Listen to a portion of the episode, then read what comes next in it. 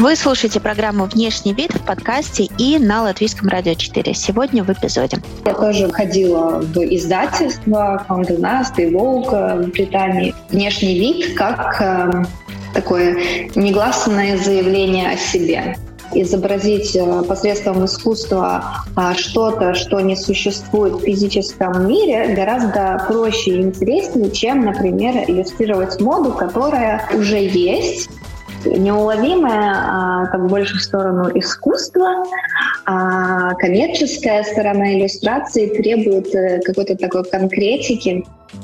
В рабочем плане, я думаю, что никто не может запретить мне одевать и носить то, что я хочу.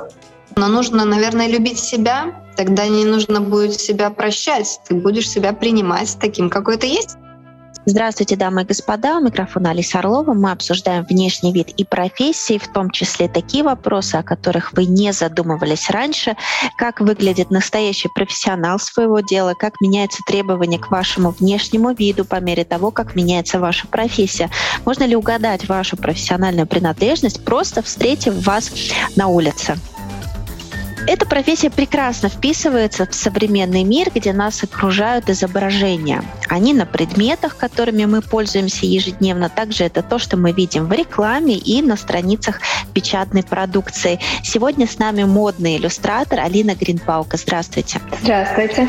Вы э, рисовали и рисуете для брендов гигантов. Это Dior, Max Mara, Валентина, Дом Периньон. Одни девочки только мечтают об этом, а вы это сделали. Вот в чем ваша mm-hmm. особенность? Как вы думаете, почему вам удалось? Ну, я не знаю, трудно сказать. У каждого свой путь и свои какие-то э, моменты, которые складываются удачно. Но я думаю, что целеустремленность и любовь к моде и к рисованию и большая работоспособность, наверное, э, те моменты, которые позволили как-то достучаться своей. Умение себя правильно продемонстрировать, умение правильно предложить свои профессиональные услуги, свои умения, э, как-то себя презентовать, самопрезентация, mm-hmm. все это играет роль?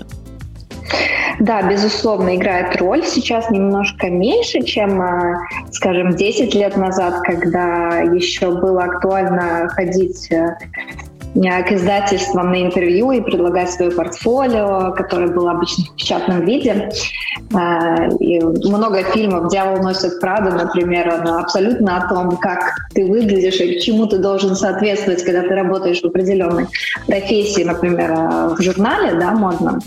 А, я это тоже пережила, я тоже ходила в издательство Condé Nast и Vogue в Британии. И, конечно, очень думала о том, как я буду выглядеть, как я преподнесу и какое я оставлю впечатление о себе. А, есть какие-то негласные правила, конечно, люди, у которых, которые занимаются модой, у них наметан глаз, они сразу видят, э, узнают какие-то черты, насколько ты э, соответствуешь, как бы, ну, в общем, они считывают с тебя э, какой ты человек, и, конечно, ну, чем ты интереснее внешне, э, тем э, больше возможности заинтересовать. А ходили прям с папочкой? Да-да, с оригиналами, да-да-да. Сейчас это делают мало, поэтому я, ну, очень редко на самом деле это происходит, потому что чаще всего э, переговоры и все соглашения, и все контракты подписываются на расстоянии, а особенно в последние годы пандемии вообще люди практически не встречаются. И я подумала, что это был бы такой э, классный момент, как отключиться и прийти с оригиналами, познакомиться и пообщаться вот как бы с глазу на глаз. Это было действительно очень интересно и они впечатлились увидеть оригиналы, и потому что это сейчас редко случается. Вы сказали, что издатели, они как бы немножечко, немножечко оценивают соискателя, да, там, иллюстратора на принадлежность к этому, скажем, сообществу, да, то есть должны быть какие-то такие сигналы опознавательные, чтобы та сторона поняла, да, этот человек, во-первых, в теме, во-вторых, он как бы наш. Ну, в данный момент, мне кажется, мир моды настолько свободный и настолько э, смелый, что мне кажется, если ты представитель творческой профессии, тебе нужно удивить скорее, чем соответствовать каким-то, э, не знаю, брендам, да, которые они ожидают.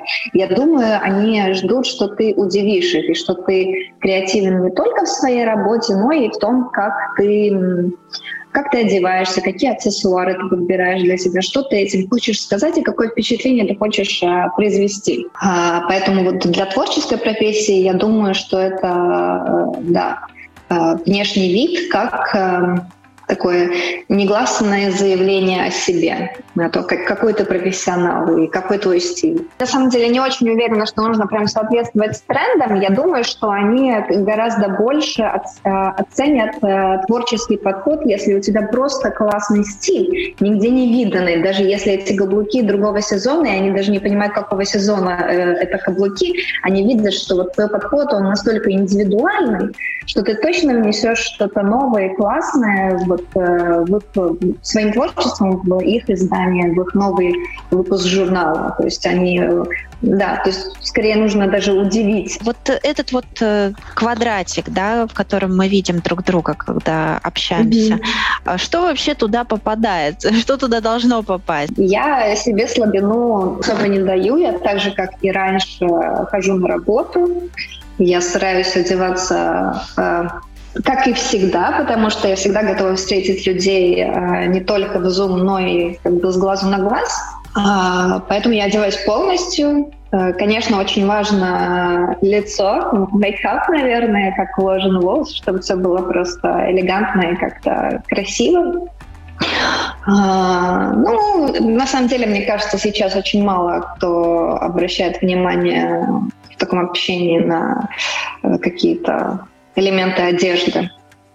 Ну, у меня лично чаще всего э, общение происходит э, посредством переписки последние годы. Но были случаи, когда я ездила на встречи, но редко.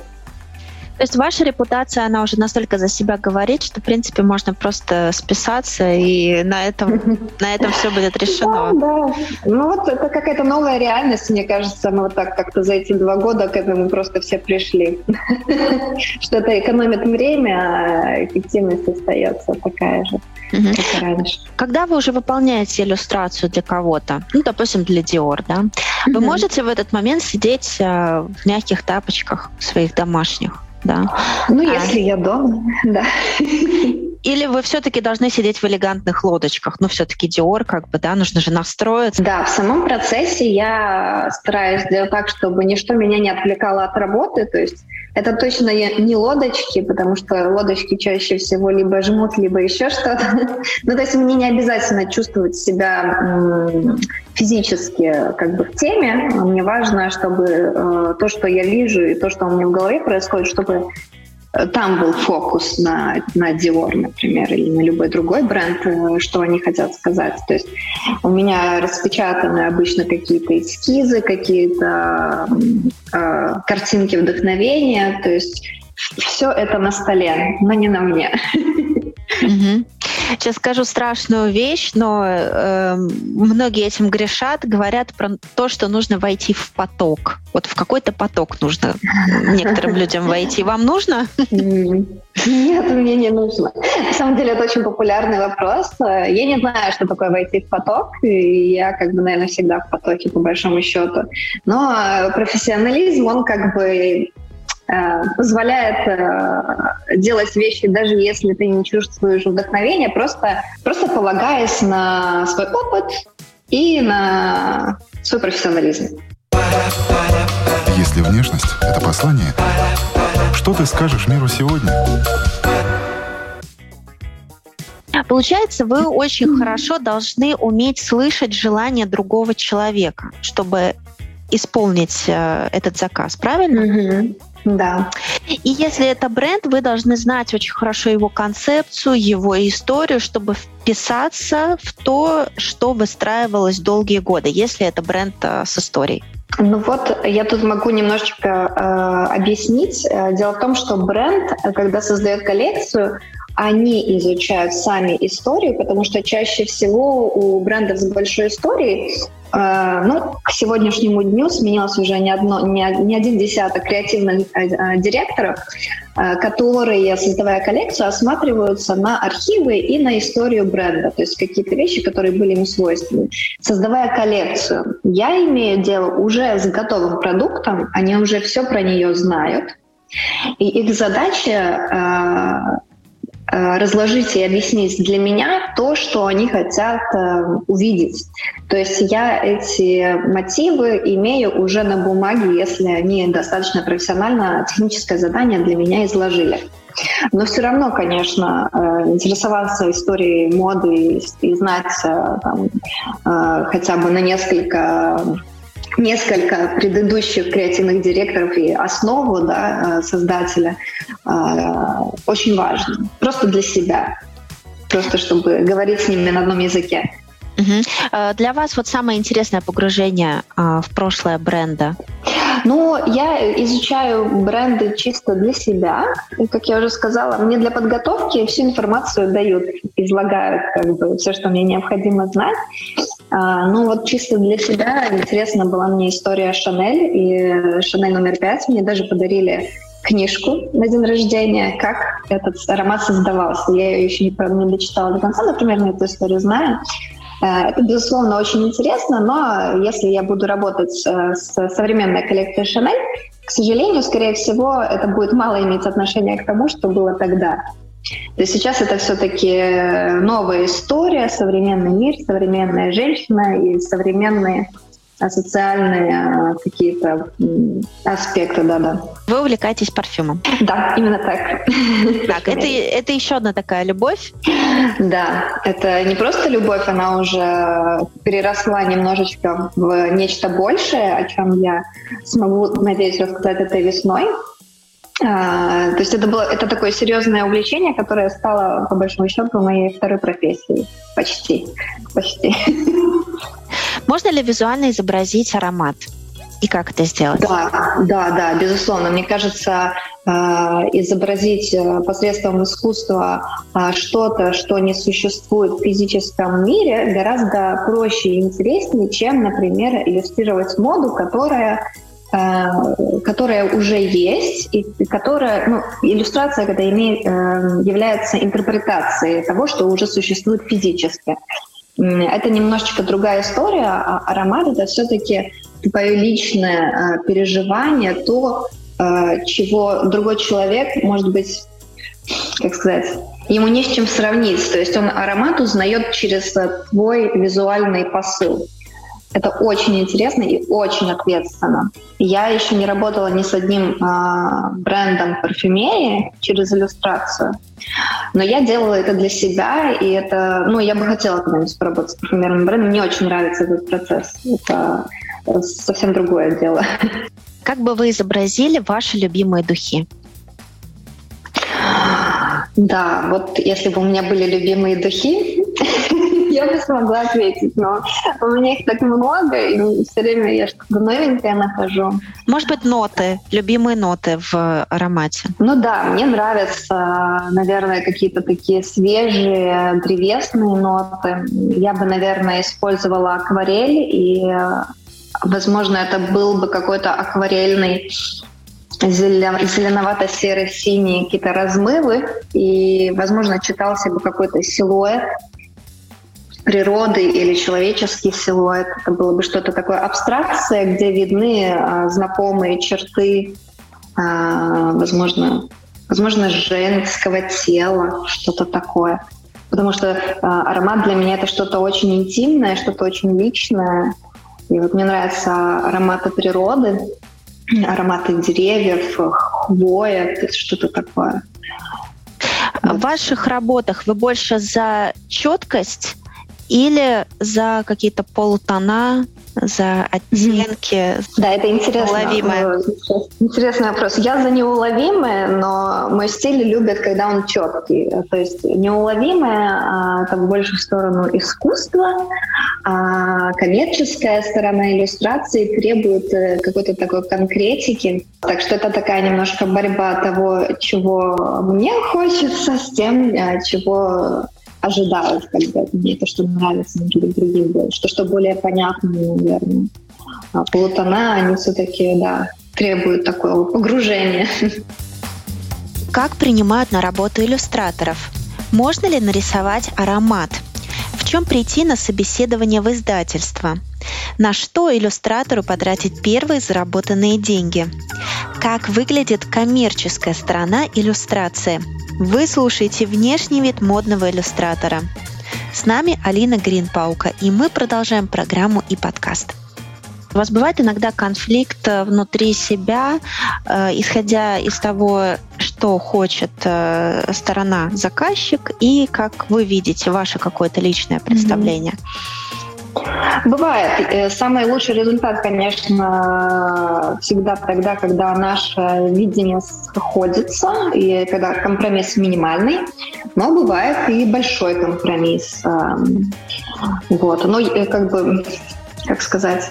И иногда очень важно сказать вовремя «нет», когда ты видишь, что вы э, уже на начальном этапе видите э, по-разному результат. Очень часто, например, раньше особенно ко мне обращались люди, которые не обращали внимания на то, как, какой мой личный стиль э, визуальный, а и держали в голове, допустим, какого-то другого художника. Ну и так как я же тоже художник, ну вот нарисую в стиле этого художника, да. Но, к сожалению, это провальный результат всегда. И сейчас я, когда я вижу, когда разговор начинается с каких-то отсылок к каким-то другим работам, э, я сразу стараюсь отказаться, потому что ну, потому что, наверное, лучше обратиться к тому художнику для того, чтобы ну, получить наилучший результат. И мне все-таки нравится, когда а, уважают и ценят то, что я могу дать, то, над чем я работала, и то, что я умею лучше всего. А вы знаете, я подумала, что должна быть какая-то проблематика, потому что вы сказали техническое задание. И я сразу mm-hmm. подумала, так, техническое задание, которое выполняет творческий человек, творец. Да, да. Да, да, да. тут как бы должен быть какой-то конфликт.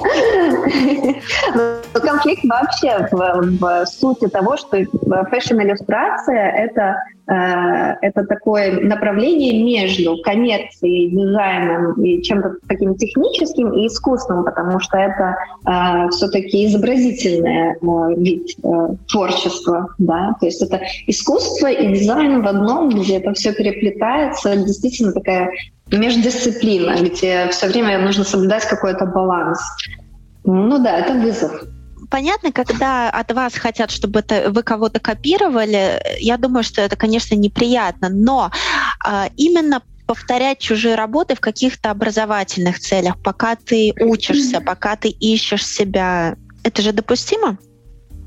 Да, это не только допустимо, и это даже нужно, я бы сказала, что это необходимость, это очень хороший э, способ, как набить руку и э, изучить э, техники э, наиболее быстро и эффективно. То есть не нужно изобретать велосипед, уже очень много изобретено. И просто нужно, э, да, копируя, возможно, а, ты просто поймешь, это твое, можешь ты это улучшить и как-то повернуть по-своему, или тебе это совсем не нравится. Совершенно не, не, не, не нужно тратить на, на это всю свою жизнь, изобретать много велосипедов и прийти, а возможно и не прийти ни к чему. То есть э, я даже когда вот э, преподаю, мы с девочками делаем копии мы смотрим иллюстраторов, которые нравятся, то, что ближе к сердцу, изучаем. То есть это копирование не такое э, слепое, а это анализ, анализ э, приемов, стилей, материалов. Это очень полезно. Когда вы только начинали, вы кого повторяли? На самом деле, одним из таких ключевых, наверное, художников именно в фэшн-иллюстрации э, это Дэвид Даунтон. У него он современник, он до сих пор активно работает, и у него очень элегантный, акварельный такой графичный стиль. И мне он очень нравился. Мне нравилось, как ловко выглядят линии, штрихи, и в то же время рядом э, существуют какие-то размывы. То есть, ну, очень мастерски как бы, э, это все выглядело и очень вдохновляло. Ну и второй иллюстратор, даже три их, наверное, было, э, Антонио Лопес, который рисовал, ну, активные годы были, наверное, 70-е, 80-е, а, который тоже опробовал очень много разных направлений стилей, от карандашного, очень четкого рисунка реалистичного до а, такого поп-арта, практически плоские иллюстрации с девочками яркие. И у него тоже были такие какие-то моменты, когда он рисовал тоже в духе Даунтона.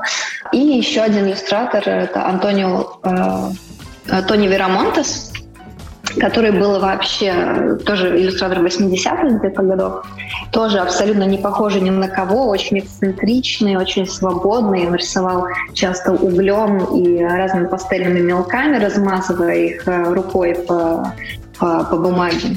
Вот они были такие прям э, сильные, такие классные скетчи. Ну да, все эти направления, я их всех попробовала, конечно, всех очень уважаю и люблю, но вот для себя выбрала акварель. Если внешность — это послание, что вы скажете миру сегодня? Как вы выкручивались, когда еще не было доходов, когда вы только начинали? Ну вот э, уже не помню, не помню, как звали э, женщину, э, жена одного из братьев Кеннеди, она была креативным директором Calvin Klein в 90-х годах. И у нее был такой совет, она сказала, что если вы хотите у вас нет средств, но вы хотите выглядеть хорошо, то покупая одежду, делайте акцент на темные тона.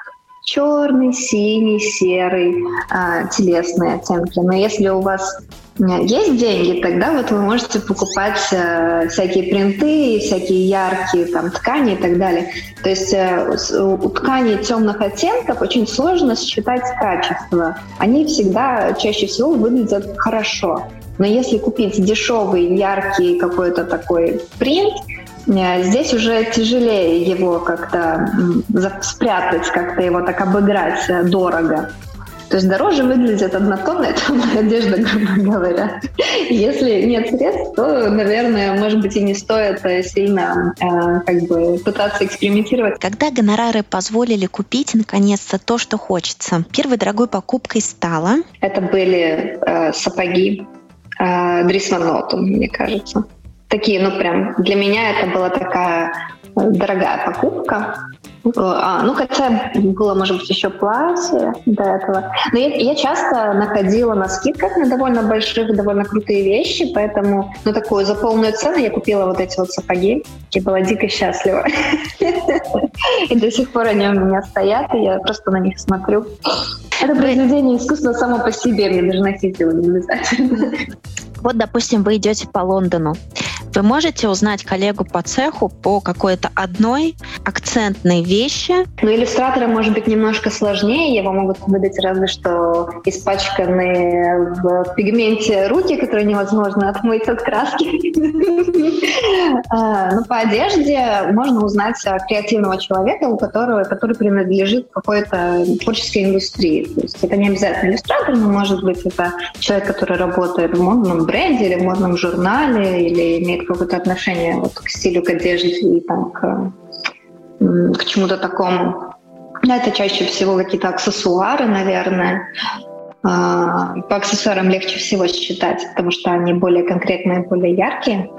Профессиональный этический момент присутствует ли? Вот когда начинаете работать э, с каким-то брендом, можете ли вы в этот момент носить э, на встречи, когда там что-то обсуждается, или вообще в этом фотографироваться, допустим, да, у вас публичный аккаунт открытый, одежду другого бренда, да, бренда конкурента? В рабочем плане, я думаю, что никто не может запретить мне одевать и носить то, что я хочу даже если у нас имеется какой-то рабочий контракт, и он не эксклюзивный, например. Я знаю, что не очень хороший тон приходить на показ дизайнеров в другой одежде, то есть хороший тон одеться все-таки в одежду бренда. Это как э, дань уважения и любви. И вот это вот точно знаю, мне кажется, это очень хорошо и приятно, и как бы такой Хороший момент. Но в жизни, если это работа над проектом, мне кажется, совершенно не обязательно. Если у меня нет, например, какого-то рекламного контракта с этим брендом. Если рекламный контракт, то, конечно, его нужно соблюдать. Если он предусматривает, что я ношу и рекламирую э, одежду этого бренда, ну тогда да. А иерархическая система каких-либо отношений строится на внешнем виде в том числе? Да, скорее всего, это пережиток прошлого.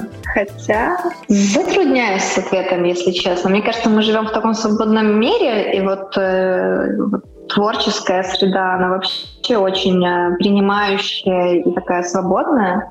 Не знаю, сомневаюсь, что здесь может быть такого плана иерархии.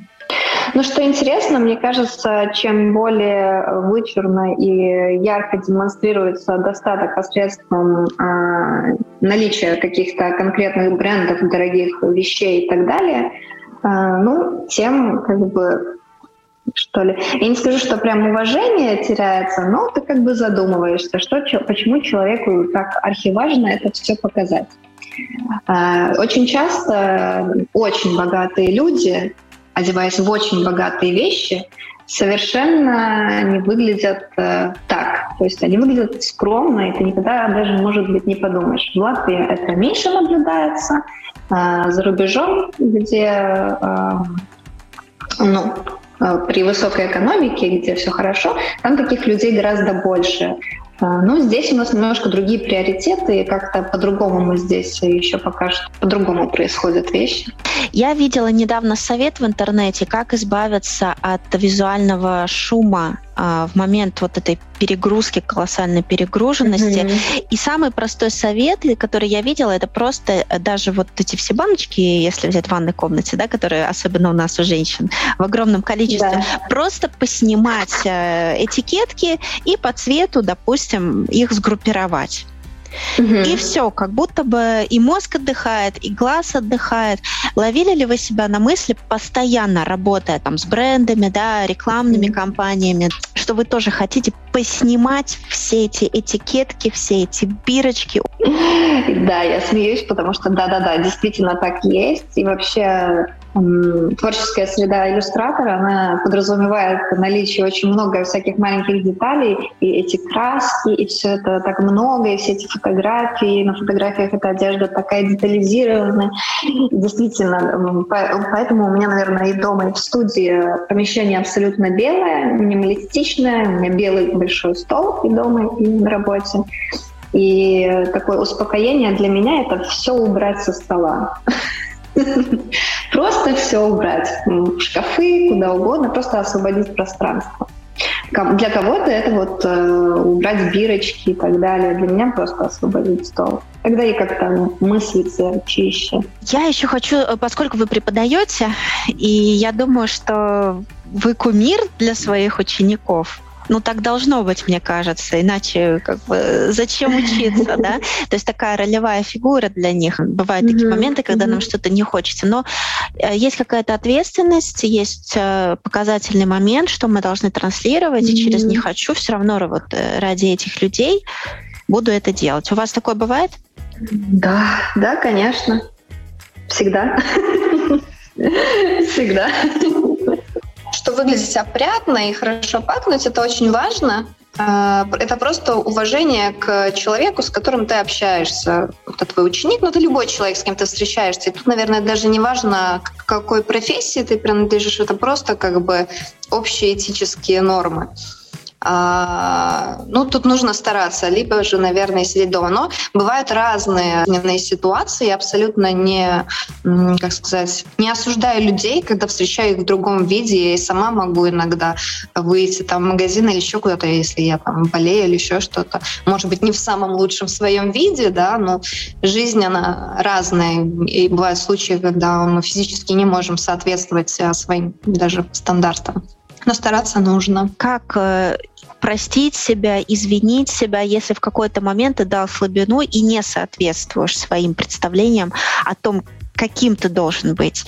И во внешнем проявлении, и в, как, в каком-то проявлении, может быть, э, ну, человеческом, там, каком-то моральном профессиональном. Но тоже. мне кажется, что это вот может быть изъезженный такой, э, такая тема, но нужно, наверное, любить себя, тогда не нужно будет себя прощать, ты будешь себя принимать таким, какой ты есть, и работать над тем, чтобы становиться лучше. Я себя люблю, поэтому я себя никогда особо не наказываю и особо как бы ну, стараюсь э, не тиранить себя, грубо говоря.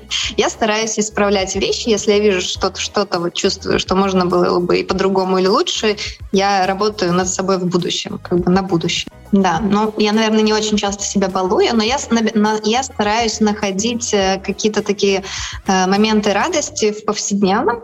Я, например, в последнее время эм, стараюсь вкусно готовить для себя и красиво это все оформлять. Даже если это там не знаю, даже если у меня мало времени, если это какое-то пюре с каким-нибудь с фасолью, грубо говоря, я стараюсь это приготовить красиво.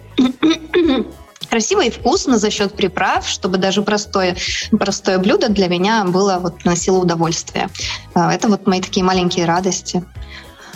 Ну вот что-то в таком духе, наверное. Вы как профессионал можете подтвердить то, что мы потребляем через глаза, оно меняет все-таки наши ощущения, меняет наше самочувствие даже? Да, да, да, да. Зрение это большой подарок, который мы имеем, и нам нужно, э, ну, нужно пользоваться этим. Да, визуальный, визуальный момент, он, он на самом деле то, как выглядит та же самая еда, может изменить наше восприятие ее вкуса. То есть настолько это важно. Мы этого даже не осознаем в повседневной жизни. Это все происходит на подсознательном уровне. Но это архиважно. Это вот как одна составляющая, неотъемлемая а, от любого впечатления, от, от всего то, как это выглядит. А у нас у всех, наверное, есть, э, особенно после пандемии, у нас есть такой комфортный набор, наш комфортный комплект, то, во что можно просто влезть и как бы почувствовать себя «я в домике». Вот для вас это что? Это какая одежда? Эм, что-то мягкое, теплое, халат, возможно, домашний, а, или спортивный плюшевый костюм, шерстяные бабушкины носочки. Какие-то очень такие простые на самом деле вещи, которые близки, наверное, всем. А, что-то тактильно приятное, приятные ткани. Если это шерсть, то, может быть, это какая-то мягкая шерсть, а, пух, не знаю, на что-то такое. Я очень тактильный человек, мне нравится, когда ткань мягкая. Вам всегда будет что сказать?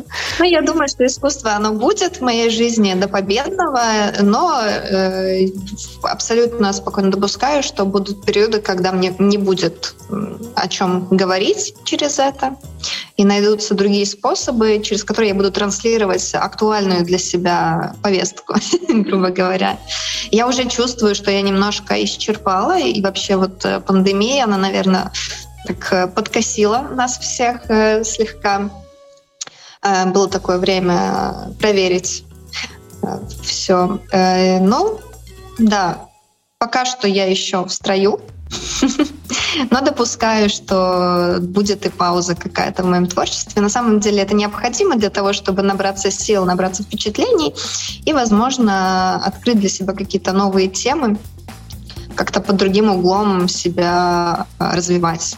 Всегда должно быть развитие. У нас есть любимый вопрос э, в завершении программы подкаста. Сейчас я его озвучу. Если внешность — это послание, то о чем вы говорите миру? О чем тогда ваше послание? А, ну, мое послание, наверное, в том, что я профессионал, и в том, что я творческий человек, способный создавать что-то новое. Я надеюсь, я уверена, что, э, может быть, в данный момент это не считывается, я над этим работаю всегда, уже много лет. Это такой непрерывный процесс, но это наверное, то, э, что я хотела бы транслировать своим внешним видом, да. Вы слушали внешний вид модного иллюстратора. С нами была Алина Гринпаука. Мы узнали, как проходит собеседование в издательстве, какого иллюстратора возьмут на работу, как устроена коммерческая сторона иллюстрации, что купила на первые гонорары наша героиня, в чем иллюстратор рисует свои скетчи. Об этом и не только был наш сегодняшний выпуск радиопрограммы и подкаста «Внешний вид». Напоминаю, что слушать нас можно также на всех популярных платформах.